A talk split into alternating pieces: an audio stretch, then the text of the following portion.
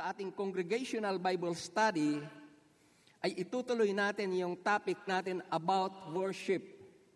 And I want us to understand that every human being, as far as God is concerned, the purpose why God made us is for us to offer Him the proper worship.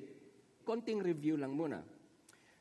Nung nakaraang Wednesday, tinalakay natin kung ano ho yung meaning ng worship at binigyan ho natin yan ng definition. Ang definition natin ng worship na ginamit noon, it is offering our whole life to a worthy God. Idinagdag ko na ho yung word na all the time. Dati kasi wala ho yung word na all the time. We will use this definition. Worship is offering your whole life to a worthy God all the time. Parang mahirap gawin, but let me tell you, magagawa ho natin yan kung ang reliance natin ay wala sa atin, kundi sa Diyos na tumutulong sa atin. Ang tinutukoy ko ay ang banal na Espiritu Santo. Tiningnan din natin yung who must be worshipped. At ang Deuteronomy chapter 6 verse 13, mayroong specific na sabi kung sino ang dapat na sambahin. Ang sabi yan, honor the Lord your God, our Maker, the Lord our Maker, the Lord the Creator. Worship Him only. So dyan makikita natin who must be worshipped. It is God alone, the Father, the Son, and the Holy Spirit. Tiningnan din natin, why worship God? Bakit kailangan nating sambahin yung Diyos? Ang binigay ho nating reason ay ito ho, He's the only creator. Kaya nga may kanta tayo na, Ang lahat sa akin iaalay sa'yo. Bakit? Everything that we could enjoy here was created by God. Our loved ones, lalo na ang ating buhay, ang ating mga talent at ang ating skills. So why worship God? He's the only creator. At ano pa?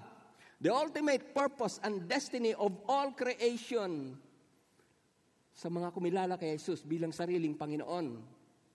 Ang ultimate purpose and destiny of all creation is to glorify God forever. Sino ang gusto na makasama dyan sa pag-worship sa Diyos forever?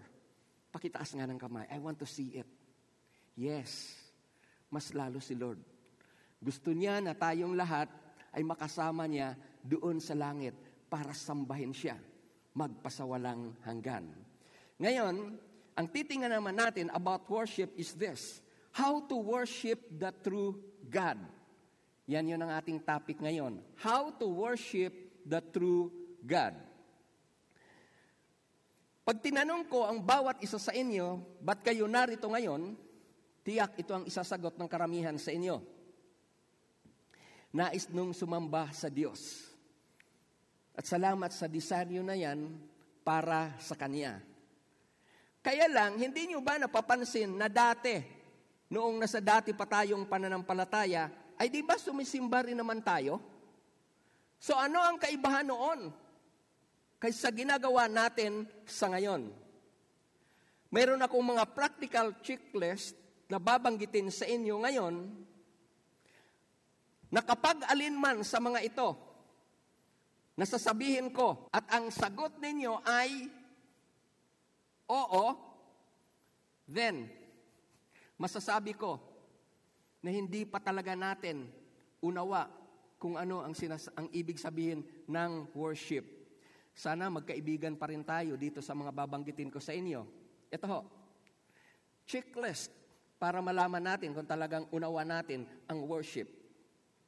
Kung ang dami ng mga naiwang gawain o trabaho sa bahay, o ang dami ng mga aaralin kung ikaw ay isang estudyante, ay lagi mo na lang ginagawang dahilan para ipagpaliban ang mga church activity, then I could say, you don't really understand what is worship. Kung ang mga fiesta, yung mga parties, pamamasyal o pamimili dahil sale, ay kaya mong gawing dahilan para hindi lang makapag-church, hindi maka-attend ng intercession, ng mga Bible study, then you don't really know or understand the importance of worship. Kung para sa iyo ang traffic, yung init ng araw, bahagyang ulan, ang mga lakad ninyong magkaibigan ay nagagawa mong dahilan para hindi ka mag-church, then you have a shallow understanding of what worship is. Ngayon, may ibibigay akong mga katanungan at sasabihin nyo sa akin kung ang gumagawa nito ay tunay ngang sumamba. Kayo ang sasagot nito. Ito ang aking cases na sasabihin sa inyo. Maniniwala ba kayo na sumamba na nga ang isang tao kapag pag-uwi nito, laging, eto, laging alak at sigarilyo na lamang ang hawak? Masasabi nyo ba na sumamba ang tao na yon? Okay. Then you understand worship. Thank you. At ito pa ho, kung ang tao na yan nagaling sa church, five years na, pero pagkagaling sa church, ang punta ay sa number two, sa sabungan. Masasabi nyo ba na iyon ay nakapagsamba? Anong sagot? Ayan, ganun ulit. Then, You understand worship. Ito pa, di ba tayong lahat ayaw natin na hindi tayo pinapansin pagka mayroon tayong sinasabi? Tama po ba? Pag may kausap ka at hindi ka pinapansin, iba ang pinapansin, medyo sumasama ang loob mo. Ngayon, okay lang kaya kay Lord na pag nasa church na tayo, habang sumasamba o habang may nagpiperch ay nagkukwentuhan? Okay lang kaya kay Lord yun? Hmm? Sabi ko sa inyo, sana magkaibigan pa tayo eh. Ito pa po. Kung nasa church, at ang gagawin ay magsi-cellphone lamang, hindi nagti-take notes, kundi nag-EFB. Sa tingin nyo, okay lang kaya kay Lord yan? Oh, sabihin mo sa katabi nyo, hindi ako yun. Ayan. Bakit sinasabi natin na ang mga gumagawa doon sa cases na binanggit ko sa inyo ay hindi tunay na nag-worship? Isa sa masasabi natin, nothing changes from their lifestyle. At bakit nothing changes from their lifestyle? Because the heart is absent. Di po ba? Wala ho yung puso sa kaniyang ginagawa. Tingnan natin ang nakasulat sa Matthew chapter 15, verse 8 hanggang 9a. Sabi diyan, These people draw me with their mouth and honor me with their lips Using the mouth and lips in worship, they are the externals of worship. They are the externals of worship. The lips, the hands, your body, they are the externals of worship. Pero ang kasunod yan, but their heart, which is the internal part of worship, but their heart is far from me. At ang sabi ho ng Bible, those people who worship God this way, what they did is a vain worship. So sa Bible ho pala, mayroong tinatawag na vain worship. Na pag iyon ay atin hong pinalawak, ang ibig sabihin ng vain worship, walang kabuluhan ang ginawa. Walang epekto sa Diyos. At dahil walang epekto sa Diyos, tiyak hindi siya maapektuhan nung pagkilos ng Diyos. Wala sa puso niya eh. Pag sinabi na vain worship, parang wala kang ginawa, as in zero. Yun yun ang ibig sabihin ng vain worship. In short, sayang lang ang oras mo. Pag sinabi natin na sayang lang ang oras, sa ibang pakahulugan on, mabuti pa, hindi na lang ginawa. Yun yun ang ibig sabihin ng vain worship. Now, Why is the heart important in worship? Ito, mayroon akong mga direct na isasagot sa inyo. Why is the heart important in worship? Because it is the heart that gives life in worship. Pag ang isang puso ay tunay na sumasamba mula sa kanyang puso, hindi niya iintindihin ang anumang sagabal, anuman ang ginagawa ng iba. He is so focused in God. Kaya buhay na buhay sa kanya ang kanyang ginagawa na pag-awit sa Diyos because the heart is given up to God. Lahat ng external forms in worship ay baliwala kung hindi involved ang puso at isip. Baliwala ho yan. Katunayan nga, pag kitang-kita ho natin ito sa aksyon ng isang tao, pagka wala sa kanya yung kanyang ginagawa, pumapalakpak nga, pero pag ganon-ganon, palingon-lingon. Kitang-kita ho yun. Well, kung bago kang mananampalataya, hindi ikaw ang tinutukoy ko. I understand it. Kung pagpunta mo dito sa church, nag-text ka pa, kasi bago kang mananampalataya eh. May kinakausap ka pa, I'm not talking to you. Ang pinapatungkulan ko ng sinasabi ko, ayun po yung matagal ng mananampalataya, 10 years na. Baka nga ito ay worker na, but still, he has this kind of worship. Baliwala. Ang nakakalungkot pa nga kung minsan, tatapikin pa niya yung kanyang katapi na nag-worship dahil lang mayroong gustong sabihin. Nakakalungkot ho yung ganong klaseng pangyayari sa church. So, coming to God without the heart is to worship God in vain. Coming to God without the heart is to worship God in vain. Ito pa ho, why is the heart important in worship? Kasi ho, wala po talagang real connection, wala ho talagang nabubuo na real relationship, walang na-establish na real relationship without the heart. Anumang relationship yan, hindi mo ma-establish ang pagsasama ninyong bilang mag-asawa, ang pagkakaibigan ho ninyo without the heart. You don't mean what you're doing to him or to her. Ay lalo na ho yan sa Diyos. Without the heart, there could be there could be no real connection. Walang mabubuo na totoong relationship sa Diyos. It will always be a shallow one. Because worship becomes genuine and acceptable only if the heart is involved. Doon lang po yun mangyayari. Pagka ang puso na ho natin ay involved po doon, doon natin masasabi na may nabubuo na na totoong pagsamba sa atin hong mga puso. Yun bang kahit natapikin ka, hindi mo muna siya papansinin. Aantayin mo na matapos yung pagsamba, saka mo na lang siya o paglabas, saka mo na lang itanong kung ano ho yun.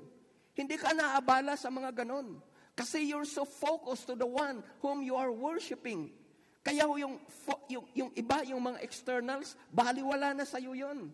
Bakit ho? The mind, the heart is so focused on God na kung ano lamang ang sasabihin ng Diyos na kanyang sinasamba, doon lamang nakafocus siya. Wala siya doon sa iba.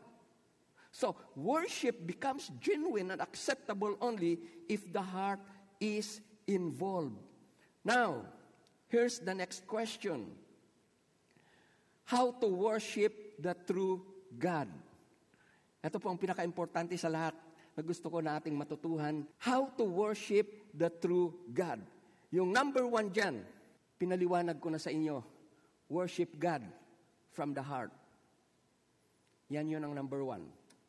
How to, to worship the true God? Number one, worship God from the heart. Kaya lang, may problema dyan kung yan lang ang gagawin nating batayan. Maring nagtaka kayo doon sa sinabi ko, ano? Kapag yan lang ang gawin ninyong batayan, na nagawa mo na ang true worship sa God, then may kulang dyan. Bakit ho? Bakit nasabi ko yan? Kasi ho, worshiping from the heart alone could be attributed not to the true God. Do you agree? Ang dami yung panatiko, kung minsan nga, talo pa kayo niyan eh. Tayo. Some people could worship from the heart. Ang problema, they are not attributing their worship to the true God. But they are worshiping God from the heart. They mean it. Nakuha niyo na yung point ko? Kung bakit nasabi ko na yung worshiping God alone from the heart is incomplete in true worship. Mayroon akong ibibigay sa inyo na example dito. Noong si Pablo ay naglalakad sa Ephesus, sa Athens, ito ang kanyang nakita. Acts chapter 17 verse 23. For I was passing through and considering the objects of your worship. Tingnan niyo kung gaano sila ka-devoted dyan sa ginagawa nila pagsamba. I even found an altar with this inscription to the unknown God. Yun ang kanilang ginagawa. Seryoso sila sa doon sa kanilang ginagawa. Kaya sabi ni Pablo, kahit saan man siyang pumunta, nakikita niya yan. But, yung unknown God, ito ngayon ang problema. Sa verse 16, Now while Paul waited for them at Athens, spirit was provoked within him when he saw that the city was given over to idols. Nakita nyo na yon? Nakita nyo yung point ko? A person could be so devoted in his worship. The problem, he is attributing his worship not to the true God. So hindi pa rin ho yun tunay. Now, mayroon tayong titingnan na isa pa, this could be the missing ingredient in worship to some of us. This could be. Ang gusto ko na makita ho natin, dito sa ating titingnan, ni-revolutionize ni Jesus Christ ang worship. Binago niya yan totally. Tingnan natin yan sa John chapter 4, verse 20 to 24. Sa verse 20, dito sa bundok na ito, sumasamba sa Diyos ang aming mga magulang. Ngunit sinasabi ninyo mga Hudeyo na sa Jerusalem lamang dapat sambahin ang Diyos. Next verse. Tinugon siya ni Jesus, Maniwala ka sa akin, ginang. Dumarating na ang panahon na sasambahin ninyo ang Ama hindi lamang sa bundok na ito o sa Jerusalem. Hindi ninyo nakikilala ang inyong sinasamba. Take note of this. Hindi ninyo nakikilala ang inyong sinasamba, ngunit nakikilala namin ang aming sinasamba sapagkat ang kaligtasan ay galing sa mga Hudeo. Ngunit, ito na, Dumarating na ang panahon, at yung panahon na yon ay ngayon na nga. It was the time when Jesus talked to this Samaritan woman. Yun yun ang binabagit yan. Ngayon na, na ang mga tunay na sumasamba sa Ama ay sasamba sa Kanya sa Espiritu at sa katotohanan. Sapagkat ito ang hinahanap ng Ama sa mga sumasamba sa Kanya. 24, tingnan niyo ito. Ang Diyos ay espiritu. Kaya dapat siyang sambahin sa espiritu at sa katotohanan. Ngayon, mayroon akong gusto na makita natin diyan sa ating binasa kung ano talaga ang tinuturo ni Jesus doon sa kanyang kausap about worship. Doon sa verse 20, sinabi diyan ng Samaritan woman na ang worship daw nahahati. Mayroong place of worship, yung mga Hudeo, mayroong place of worship din ang mga Samaritano. Sa Hudeo, it was Jerusalem. At para sa kanila, iyon ay sa bundok na binabanggit diyan. Now, ang sabi ni Jesus diyan, maniwala ka sa akin, dumating na ang panahon na sasambahin ninyo ang Ama, hindi lamang sa bundok na ito o sa Jerusalem. Tingnan niyo kung paano tinuturo ni Jesus ang true worship. Ang true worship na itinuturo ni Jesus could be done anywhere. Kaya mali kung minsan yung ating sinasamba, tayo na sa bahay, sambahan, na parang ang nasa kaisipan ho natin, in the house, in the car, while walking, could we not worship God? Binago yun ng Diyos eh. You don't need to go there. Because right here, right in whatever situation you are, you could worship God. At ito ang ikinaganda ng panahon na ito na binago ni Jesus yung, yung pananaw patungkol sa worship. Maging yung mga nasa ospital, pwede hong mag-worship. Kahit yung nasa banig ng karamdaman, yung halos alam niya, babawian na siya ng buhay, still, he could worship. At kung mapapansin ninyo, Jesus at the cross was able to worship. Sino ang kaharap ni Jesus doon sa cross? He was in front of the people that is accusing him. But even in front of people that is accusing him, ano ang sabi niya? Forgive them for they don't know what they are doing. Even in front of people accusing you, you could worship God. And if you could worship God in front of people that is against you, hindi mo mamagagawa ang mali laban sa kanila. A worshiper will always do the right thing, even ang kaharap niya ay yung mga tao na ayaw sa kanya.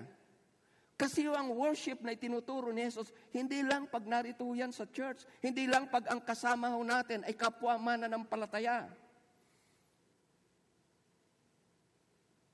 Nakuha niyo yung point dito sa ating tinitingnan? That's how Jesus changes worship yung pananaw ng tao sa worship. Ano pang makikita ho natin?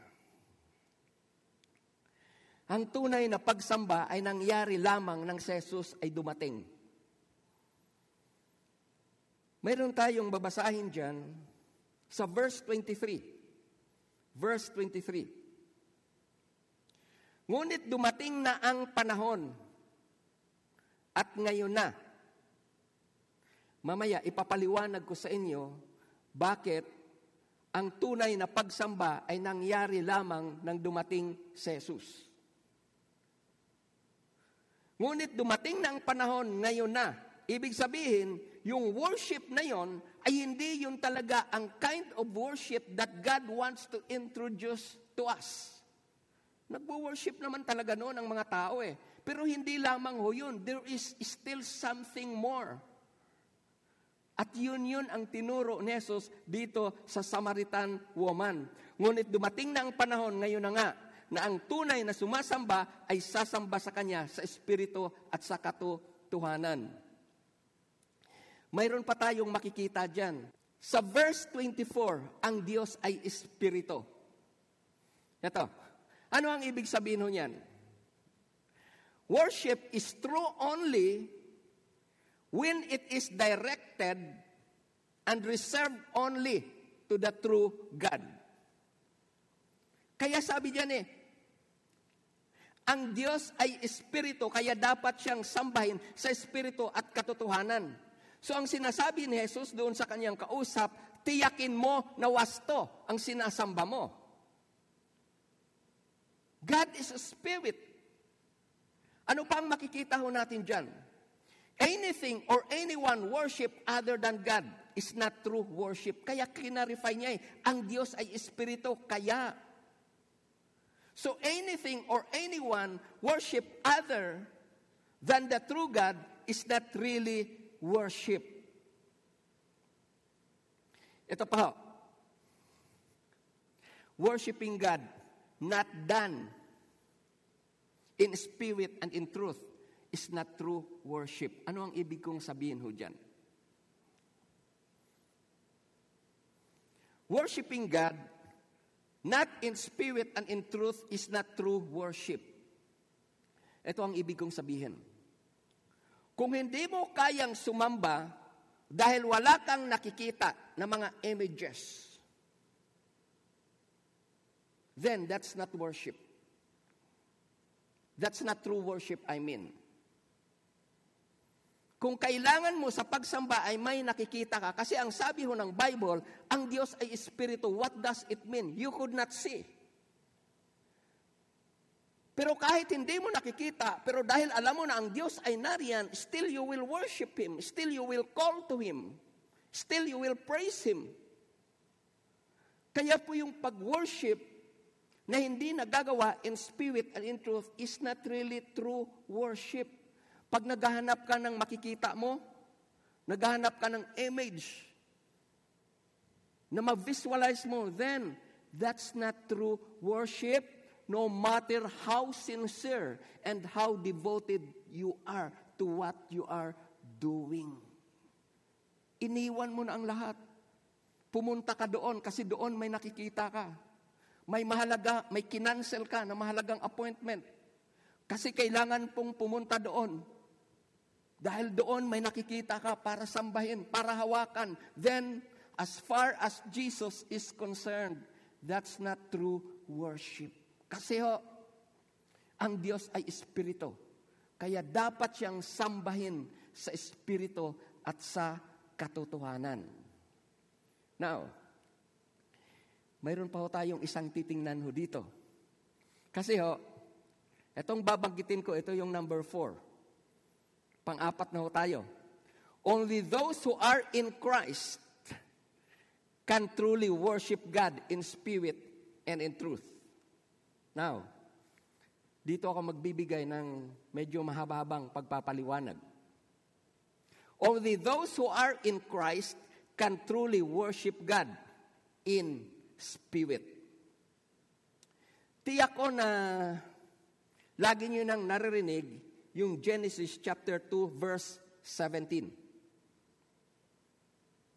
Ang sabi sa Genesis chapter 2 verse 17, ito yung instruction ng Panginoon kay Adan at kay Eva.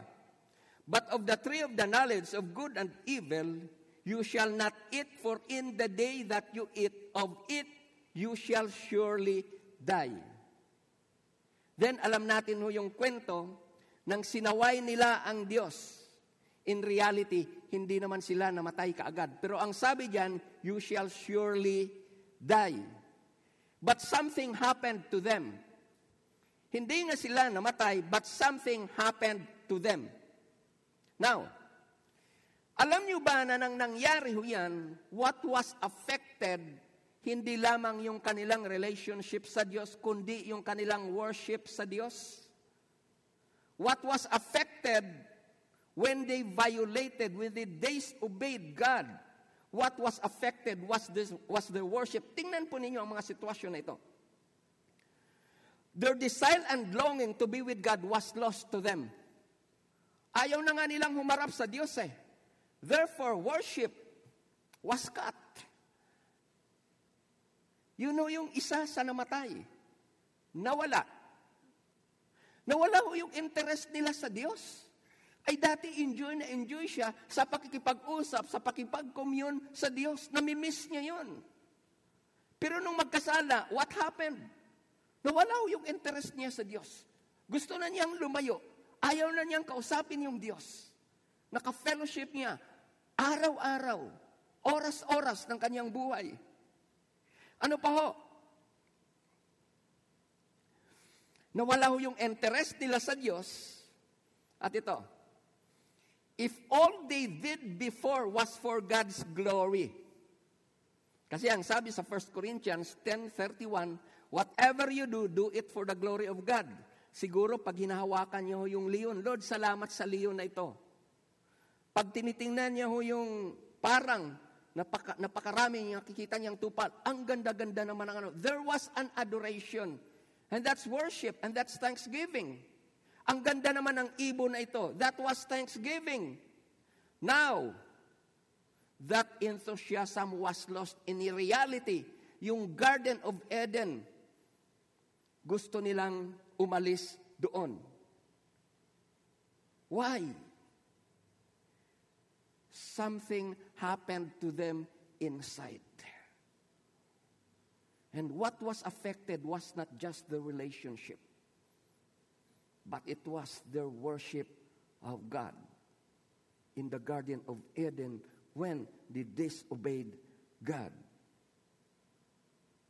Now, Ito yung gusto ko na makita natin dyan sa ating tinitingnan.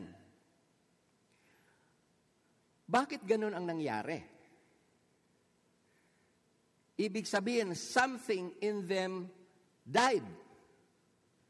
Their spirit that can connect with God was affected. Yun ho yung naapektuhan. Bakit ho? Di ba may binanggit tayo kanina na you shall surely die. Ano ang namatay dyan? Spiritually, they died. Yung connection ng spirito nila sa Diyos, it was cut. Kasi ang isa sa meaning ho ng death is separation. Hindi lang naman ho yun yung patay talaga na hindi, hindi na humihinga eh. Ang isa sa meaning ng death sa Bible is separation. Tingnan ho natin itong Psalms 115 verse 17. Tingnan niyo ang sinasabi diyan, the dead. Ang sabi ko sa inyo, death is separation from God. Therefore, a person that is separated from God, nirephrase ko na lang naman ho yung dead eh. Ginamit ko ang isang definition ng death, which is separation from God. A person that is separated from God could not really praise God. Tama po. A person who has no relationship from God because he is separated. Yung tao na walang relationship sa Diyos, kasi nga separated siya ng sin eh, that could not worship God. It never praise God. Pag pinalawak pa nga natin yan, yung plano mo, na malayo sa Diyos, na hindi kasama ang Diyos, it will never give God the glory. Tama. Yung buhay natin. Kung hindi kaugnay ang Diyos diyan, your life, my life, this, this life will never praise God. It will never give God the glory. Separated eh.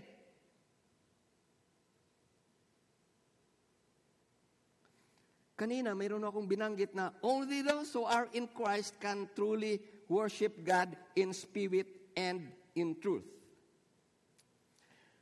Sabi sa John chapter 6 verse 63, it is the spirit who gives life. Ang problema, yung life-giving spirit, yun yung humiwalay sa tao because of sin.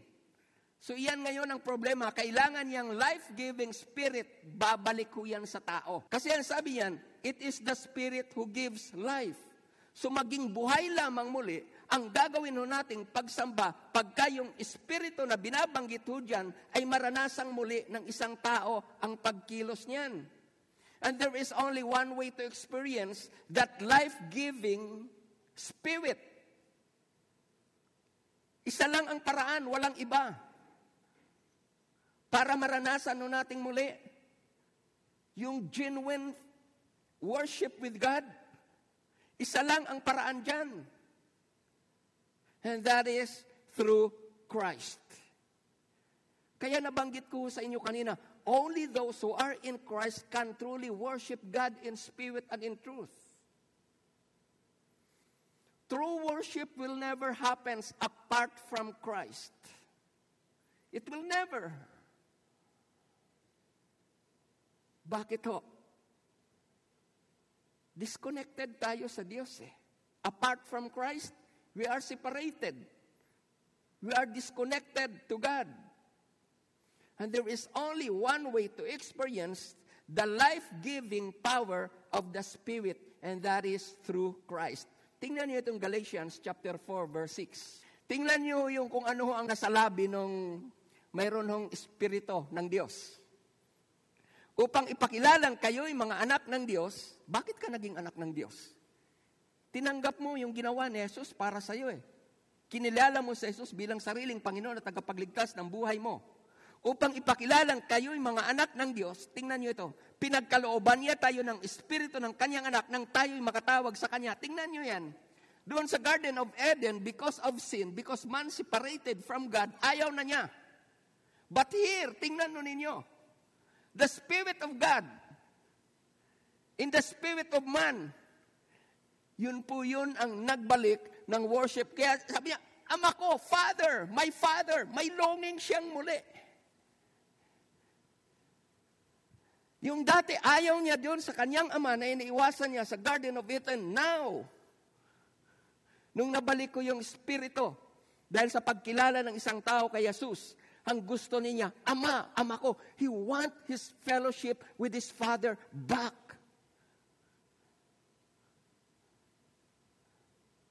Kaya ho sinasabi ko sa inyo kanina, true worship will happen only if you have Christ in your heart. Kaya kung sa inyo, mayroon ho kayong espiritu sa buhay ninyo dahil kinilala ninyo sa Jesus, huwag yung sayangin ho yan. There's a lot to be enjoyed in the presence of the Spirit in us. There is peace, there is joy, there is harmony in spite of. That's the effect of one who has the Spirit of God. Upang ipakilalang kayo'y mga anak ng Diyos, pinagkalooban niya tayo ng Espiritu ng kanyang anak nang tayo'y makatawag sa kanya ng, oh praise God, hindi pwede na hindi mag-pray ang isang pinapatnubayan ng Espiritu Santo hindi pwede na hindi sasamba sa tunay ng Diyos ang pinapatnubayan ng Espiritu Santo. It is always the result. Worship is always a result. True worship is a result of genuine acceptance of Christ as Lord and Savior of our life. Pero meron akong ayaw ayaw kong ma-miss natin ito. Ito. Pag binasa ho natin itong John chapter 4, magtataka ka, itong true worship, kanino itinuro? Samaritan, makasalanan. Hindi sa pare. Did you not notice? Hindi doon sa, sa pastor. Kung mayroon ng pastor ng time na yon. Hindi. Kanino itinuro? Sa isang makasalanan na may longing na makilala ang Diyos. Sa Kanya itinuro.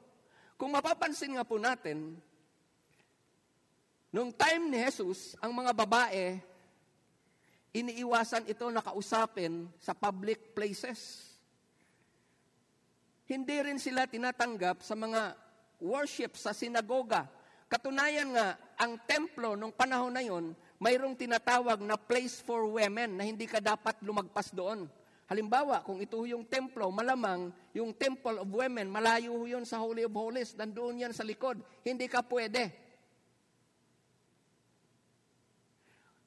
But notice, sa kanya tinuro, yung tao na nandoon sa likod, sa kanya tinuro yung true worship. What does this case mean? Ano ang sinasabi ho nito sa atin ho? Kung hindi pa ho natin nagagawa ang true worship, then God wants to tell this to you. To us. Sa atin yun gustong ituro ng Diyos. Pag, pinag-aralan no natin ang benefits of worship, saka ho natin ngayon ma-realize, oh, hindi ka pipigil sa hindi ka hindi ka titigil sa pag-worship sa Diyos. Pag maunawaan natin yung mga benefits ng worship. Itinuro ng Diyos yung worship doon sa babae na inaayawan. Maaring kayo, maaring tayo. Unacceptable ho tayo Maybe because of what people see in us. But no, God wants to tell you, to teach you about worship. Iniiwasan ka ng iba, but God wants to teach you worship. Ayaw kang isali ng iba sa mga gathering, but God wants to teach you worship. Kaya kung hindi mo pa ito naranasan sa ngayon, isa lang ang tanging paraan true worship will be experienced only once you will submit to the Lordship of Jesus Christ. Because it is only through accepting Christ as Lord and Savior of our life that the Holy Spirit could minister to us once again, could work to our lives once again. Kaya kung hindi nyo pa hindi pa talaga seryoso ang paglapit ninyo sa Diyos, let me lead you to a simple prayer. And now, let's be serious. Sundan yung maikling panalangin na ito. Panginoong Yesus, narito po ako, Lord.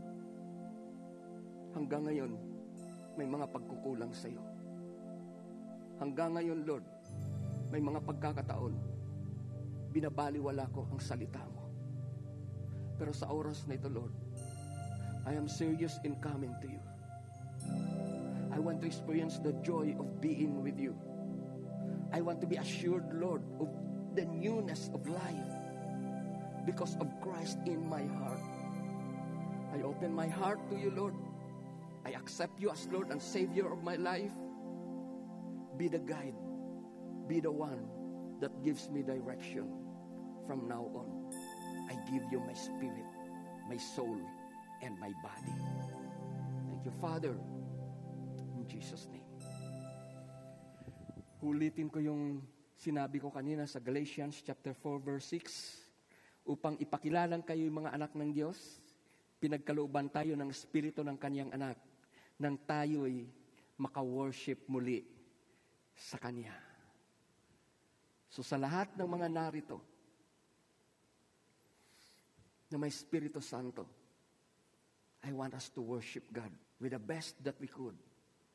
And the best that we could is to worship God using our heart. And worship, let's worship God in spirit and in truth. Father, all I could, Lord, is to open up my mouth and tell them about your ways, about your plans, about the things that you want us to do. I have my own limitations. But you, Holy Spirit, I do believe in you because nothing is impossible unto you, God.